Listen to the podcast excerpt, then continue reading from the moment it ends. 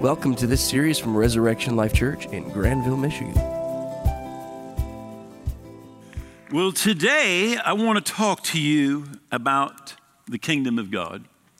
And I would like to begin in Hebrews chapter 10 and verse 25. It says, Not forsaking the assembling of ourselves together, as is the manner or the custom of some, but exhorting one another, and so much the more as you see the day approaching. I, think it's interesting. The Bible tells us is we see the day of the return of the Lord getting close. How many of you believe that the return of Jesus is getting close? I mean, I, I, I, believe that this is the terminal generation. I believe this is the generation that will see the return of Jesus. All right? And by the way, if I'm wrong, I know this. This is our terminal generation. This is it for us. All right? No matter what, this is it for us. But it says, as you see that day approach, it says, be sure to assemble yourselves together. All right? Now, I'm kind of preaching to the choir. All right? Here we are on church on Saturday night.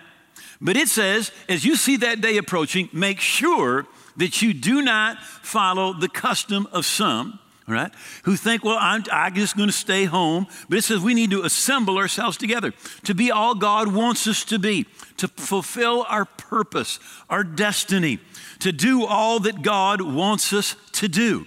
We need to assemble ourselves together. Now, it's in Romans 1 17, again, that it says that He takes us from faith to faith. Now, here's what it means it means the faith that you start with is not enough to get you where God wants you to go. Right? You're, it's for you and I to fulfill God's plan, God's purpose, God's destiny for our life. Our faith cannot stay where it started, it has to grow. He wants to take us from faith to faith. Right? Now, we're to be a part of the body. Right? And all of us know this. Right? That if you just bang your little toe, you break your little toe, you're in trouble. Now, it's just a little toe. Right? And nobody even sees it. But if you break your little toe, it affects every part of you. Right? You, you, you look like you're 90 years old trying to walk. Right? Because you just broke your little toe. Every part is important. Right? It says in 2 Corinthians 12, verse 13, For by one Spirit we were all baptized into one body. Now, the very first thing that happens when a person becomes a Christian right, is the Spirit of God takes you and takes you in the Spirit and puts you inside the body of Christ. Literally, the word baptize means to immerse. Right. Now, he does it in the spiritual realm, but we are supposed to do the same thing in the natural realm. Right? It's interesting as you look in the book of Acts, one of the key words in the book of Acts is assembled. Right? It says they, they were assembling in the temple courts and then from house to house, Acts 2. And day after day, they regularly assembled in the temple with united purpose and in their homes. They assembled, they, they had large group worship in the temple, they had small groups in houses. Same thing we should be doing today. Acts 2, verse 1. They were all assembled together in one place. Acts 4. And when they had prayed, the place where they were assembled was shaken and they were all filled with the Holy Spirit. All right, and they continued to speak the word of God with freedom and boldness and courage. Acts 13. Now, the church assembly at Antioch, in that assembly, there were prophets and teachers. The list begins with Barnabas, it ends with Saul, and it says, as they worshiped the Lord, ministering to the Lord and fasting. Then Acts 11, verse 26. And when he had found him, he brought him back to Antioch for a whole year. They assembled together. I mean, all through the book of Acts, you find that they were assembling. In Hebrews, it tells us, don't forsake the assembling of ourselves together. Now, how, how many of you have, I have lost my sanctification a few times on Christmas. You say, what happens? The kids get something, and this is what it says Assembly required. And I don't know if you know this, but I, I am the most untechnical person that you know. All right? When, when we got married, Jeannie thought that I was like her dad. Right? Now, her dad, they were farmers, and her dad could take a tractor apart in front of you and put it back together. Right? I, on the other hand, cannot change a light bulb. Right? So Jeannie felt like it was her duty to fix me. Right? So every birthday, every Christmas, I got tools. Right? And I got how to fix it books. Right? And, and she, she tried for a long time. I could tell you the whole story, but it would, it would take too long. All right? And, and I am just not, I just, I walk into Lowe's, I walk into Home Depot, and I start to sweat. I mean, just being there bothers me. All right? I am not. So, so kids get stuff. All right? And it might just be a tricycle, but there is assembly required. All right? I'm, I tried, it didn't work. I always mess it up, mess it up. All right? I can even read the directions and mess it up. All right? Now, let me just say something Christianity is like getting a tricycle for Christmas, assembly is required. It's not optional, right? When, when, when, you, when you buy the box with the bike in it, if you do not assemble it, it does not work. Christianity does not work without assembly. Right? Some assembly is required. Now, if you've got the right person there and they can assemble, you can get a beautiful bike. But if I do it, all you get is parts. Because I, I'm just, I just, it just does not work for me. All right? Now, in the, in the book of Acts, it's assembly.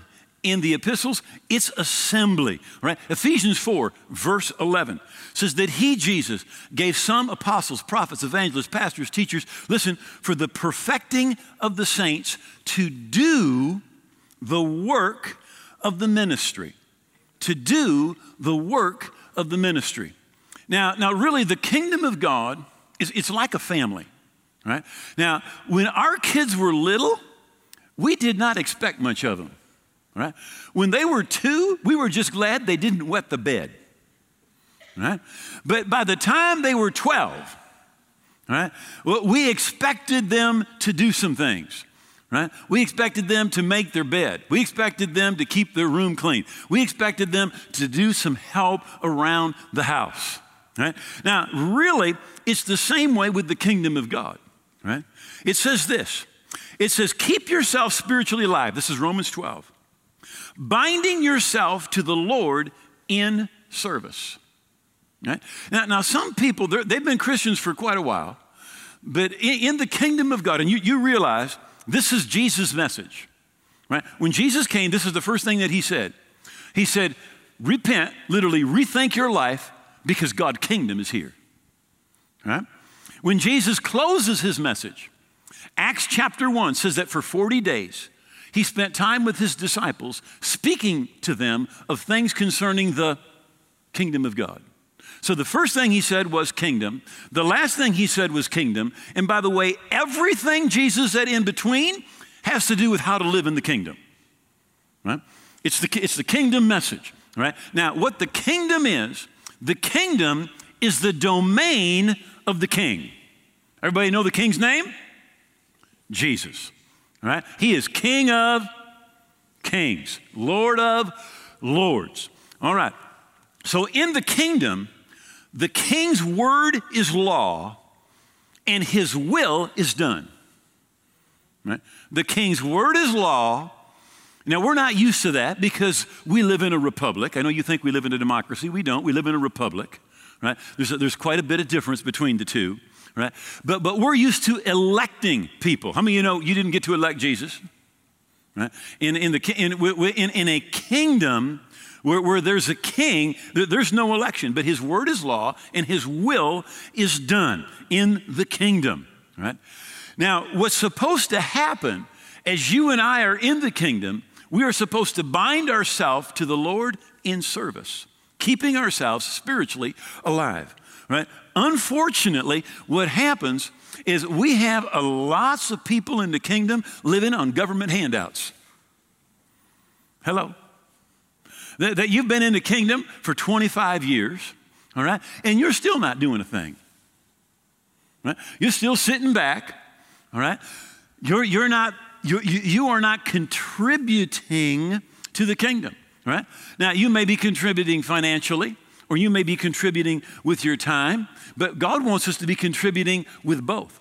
In fact, the Bible tells us right here in Romans chapter 12 that unless we bind ourselves to the Lord in service, that means we do something in the kingdom, it says you will not be spiritually alive.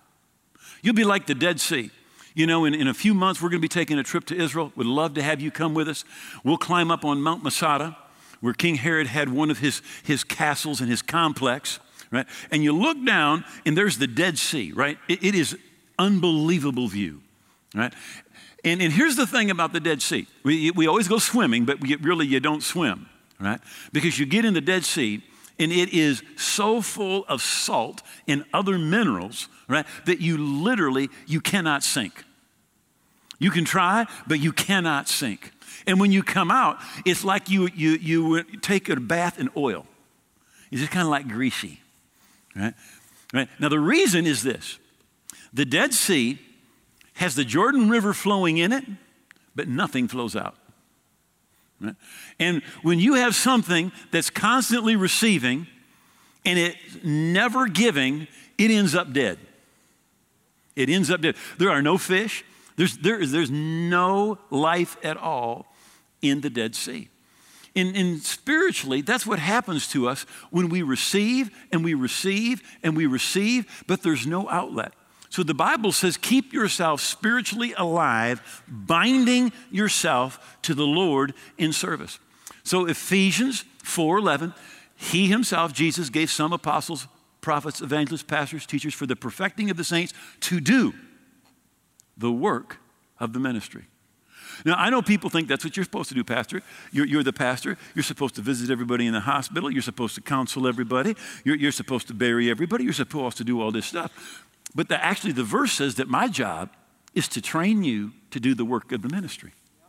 I'm not, the fact, the, the, the biggest problem the church has had for the last 1,500 years is we have thought that just a few people, professionals, are supposed to do the ministry, right?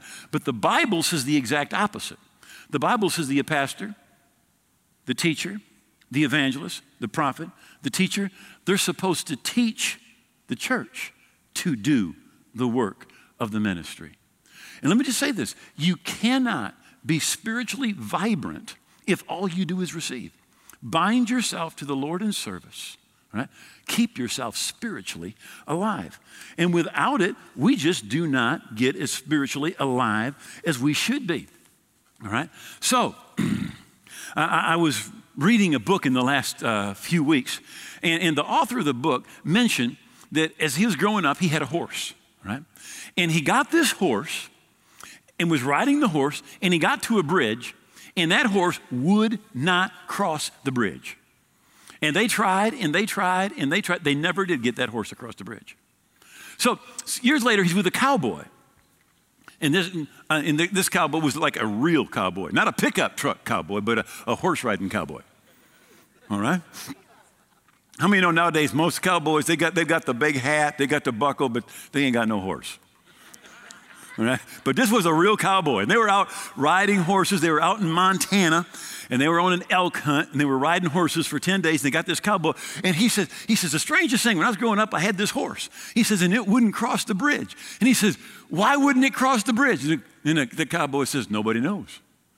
And he says, but what do you mean nobody knows? He says, some horses will not cross a bridge, and nobody knows why. And he said, Well, what do you do? He says, This is what you do. He says, You get an old horse that crosses bridges, and you attach that horse that won't cross the bridge to the horse that will cross the bridge. And he said, And that horse that would never cross a bridge will cross the bridge once you hook it up to a horse that crosses bridges. Now, let me just say that I'm not telling you that to talk to you about horses. Right? There are places in victory that you do not get by yourself. Right? You need somebody who's already got the victory, somebody who's already crossed the bridge of deliverance, of healing, of prosperity in their marriage. You need somebody, all right, who's already done it, and you need to get hooked up with them. Right? One of the reasons we're so excited about small groups is because that's where you can hook up. You can hook up with people. Now, now I was thinking about this message this week, and one of the things that I thought about was a, a, a, an illustration I had heard about draft horses. Now, draft horses, an, a, great draft horse, can pull 8,000 pounds, right? But if you hook up two draft horses you great ones, you'd think they could pull 16,000 pounds, but together they can pull 24,000 pounds. And if you get a trainer to work with those two in tandem, they can pull 32,000 pounds. I want you to know it's like that in the kingdom of God. Right? You know, there is a sinner. The Bible says it like this one will chase a thousand, but two will chase 10,000.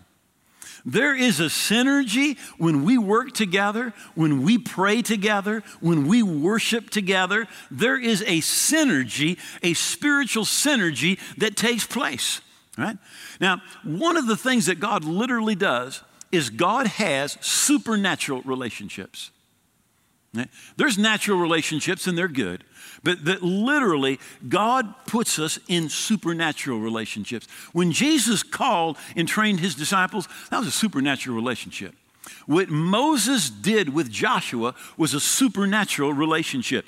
It says, Now Joshua, the son of Nun, was full of the spirit of wisdom, for Moses laid his hands on him. You know, literally, Joshua was Moses' assistant. Right? And he spent time with him, but the day came, he put his hands on him, and a supernatural impartation took place. Elijah had Elisha, right? And, and, and it's really interesting. Elijah's about to go to heaven, right? And, and literally, he is one of two people in the Bible that never die. They literally, God takes them to heaven, right? And, and as he, he knows he's going to be going to heaven, and first he says to Elisha, Hey, stay here at Gilgal. He says, As the Lord lives, as my soul lives, I will not leave you. Then he did the same thing at Bethel. Then he did the same thing at Jericho, the same thing at the Jordan. He kept trying to leave him, and he says, I will not leave you. He knew he had a supernatural relationship. So when they had crossed the Jordan, he said, Ask what you may that I may do before, for you before I'm taken. And Elijah said, Please, let me have a double portion of the Spirit that's on you. And, and, when God puts together a supernatural relationship, let me just say this there is an anointing, there is an spiritual exchange that takes place. And of course, you know the story. That's exactly what happens. Elijah goes to heaven, right? but Elisha got that double portion. Elijah's mantle fell, which was uh, literally in, in, Old Testament Bible times, you could tell a prophet by looking at them because of the mantle that they wore. Now, what happened was this when Samuel was just a little boy, some of you remember this, his mother brings him to the temple and gives him to Eli, the high priest, and said, He's going to work with you. He's going to serve the Lord here all his life. And then the Bible says every year she made him a coat. And every year she brought him a coat. And literally, what happened was when Samuel was older, he started the first Bible school, and in your Bible, it's called the Sons of the Prophets. It lasted for a couple hundred years, right? But what all the boys at the Bible school did, they all got coats like Samuel. They're all a bunch of lookalikes, all right? And so you could literally tell a prophet by looking at him, and that mantle, that coat, represented the prophet's office and the prophet's anointing. So when that mantle fell, he picked it up, he went over to the Jordan River, and he folded that, the Bible says he folded that mantle, and he said, Where is the God of Elijah? And he struck the river, and it opened. First miracle. By the way, Elijah did 16 miracles, Elisha did 32. Double portion double portion but it was literally it was a supernatural relationship paul had a supernatural relationship with timothy You know, he called him his son, but he was an example to Timothy. He said, I'm ready to be poured out as a drink offering, and the time of my departure is at hand. He said, I fought the good fight, I finished the race, and I have kept the faith. Right? Now, our spiritual growth in God, the Bible tells us it goes from glory to glory or we could even say it from faith to faith because it's, it's the faith that brings you from glory to glory. And literally, when we're talking about glory, it's you become more like Jesus and more like Jesus. More like Jesus and more like Jesus. Right? From glory to glory. And it says, just as by the Spirit of the Lord. So we're to go from glory to glory. Now listen, uh, we, we all know Mount Everest is the, the, the highest mountain in the world, almost 29,000 feet. All right? The first people to successfully reach the top in 1953 were Edmund Hillary and Tenzing Norgay. All right? They broke the barrier. Since then, over 800 people have made it to the top of the world's highest mountain. But you cannot just decide, well, I'm going to go climb Mount Everest this week because I'm in really good physical condition and I'd like to be one of those people who make it to the top. If you want to try and you are not ready, you are sure to die because the air is so thin, you'll have a lack of oxygen, right? So there's a process, right? If you want to climb Mount Everest, right? You need to figure it's going to take you three months, right? And here's how you start. During that time, climbers go to a low altitude and they camp there, right? And they stay there sometimes three weeks, all right? And then they gradually make an ascent to a higher camp and gradually make an ascent to a higher camp. Now, something is happening while they're there in their blood all right? Their red blood cells begin to increase because there's less oxygen, all right? And by the time they reach the final altitude camp, just that camp, not the final climb, but the camp, the last camp, the red cells in their bodies have doubled in number. Right? So their blood, in their blood, their red cells have doubled. All right? So they can carry enough oxygen to keep them alive. Right? Now, you say, why are you talking about climbing Mount Everest? Because literally, that is what it's like going from glory to glory. Right? Let me just say this there's no spiritual shortcuts. Right? And there are certain spiritual blessings at sea level, right? But there's blessings that you've got to climb. You've got to go from faith to faith. You've got to go from glory to glory. Because at the next camp, there's some more levels. There's some more blessings. And you get to the next level, and there's some more blessings. And you get to the next level, and God's got more blessings for you. Right? Now, every breakthrough in faith is a breakthrough in revelation. Every breakthrough in faith is a breakthrough in revelation. The Bible says, Eye has not seen, and ear has not heard the things that God has prepared for those that love Him. But, this is the part most people forget, He has revealed them to us by His Spirit. Right? So, what it's saying is this it's saying the way that you go to a new revelation, all right, it's by the Spirit of God. He reveals it to you. You, you cannot, listen, you cannot in the natural study and get what eye has not seen and ear has not heard. The only way it comes is by revelation. When Jesus said to his disciples, Who do you say that I am? Peter stood up. They said, Well, some said you're Elijah and John the Baptist. Or Peter stood up and he said, You are the Christ, the Son of the living God. And this is what Jesus said. He said, Flesh and blood has not revealed this to you. Nobody taught you this, and you didn't figure this out. He said, But my Father in heaven has revealed this to you. See, what, what Peter got was revelation knowledge, right? Now, now here, here's, here's what I think is so cool, right? You can hack somebody's information. You can hack, I mean, you know you can hack a computer? You can get email servers, all right? There's a credit rating service who just had 50, they got hacked, and somebody stole all the information on 15 million of their clients. Right?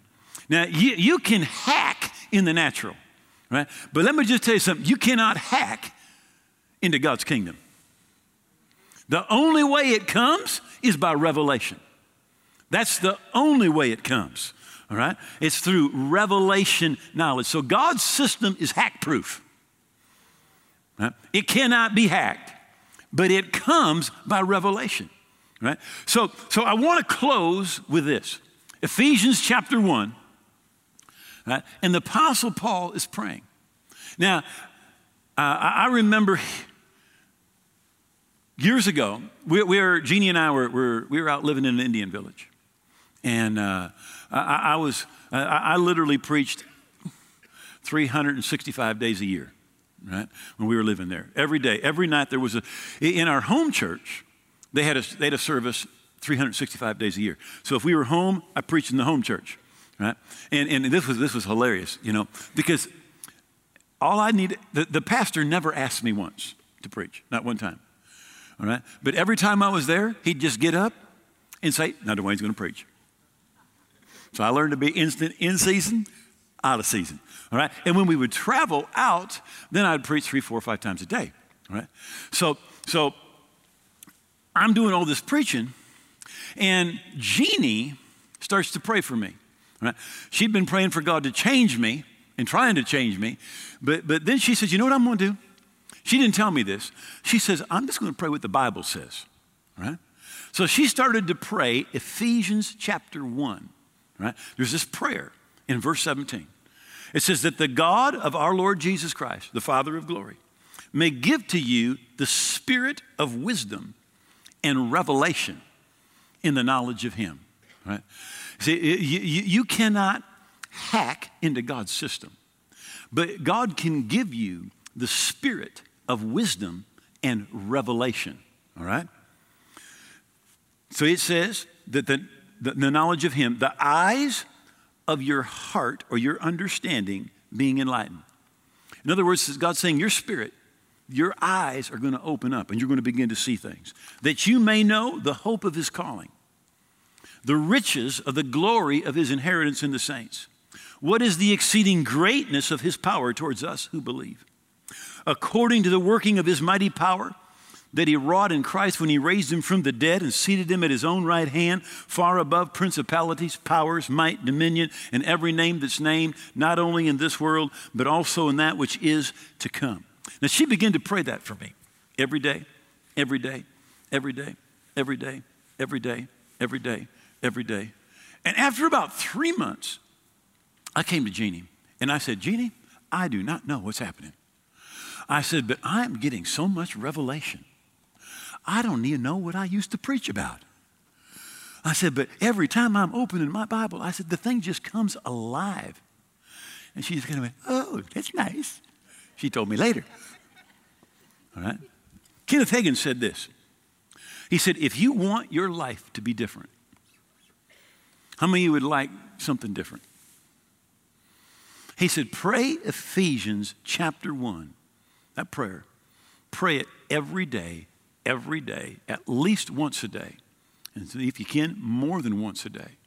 He said, and when God gives you the spirit of wisdom and revelation in the knowledge of Him, it will change your life because you will go from faith to faith and from glory to glory. Right? Would you please bow your heads for just a moment?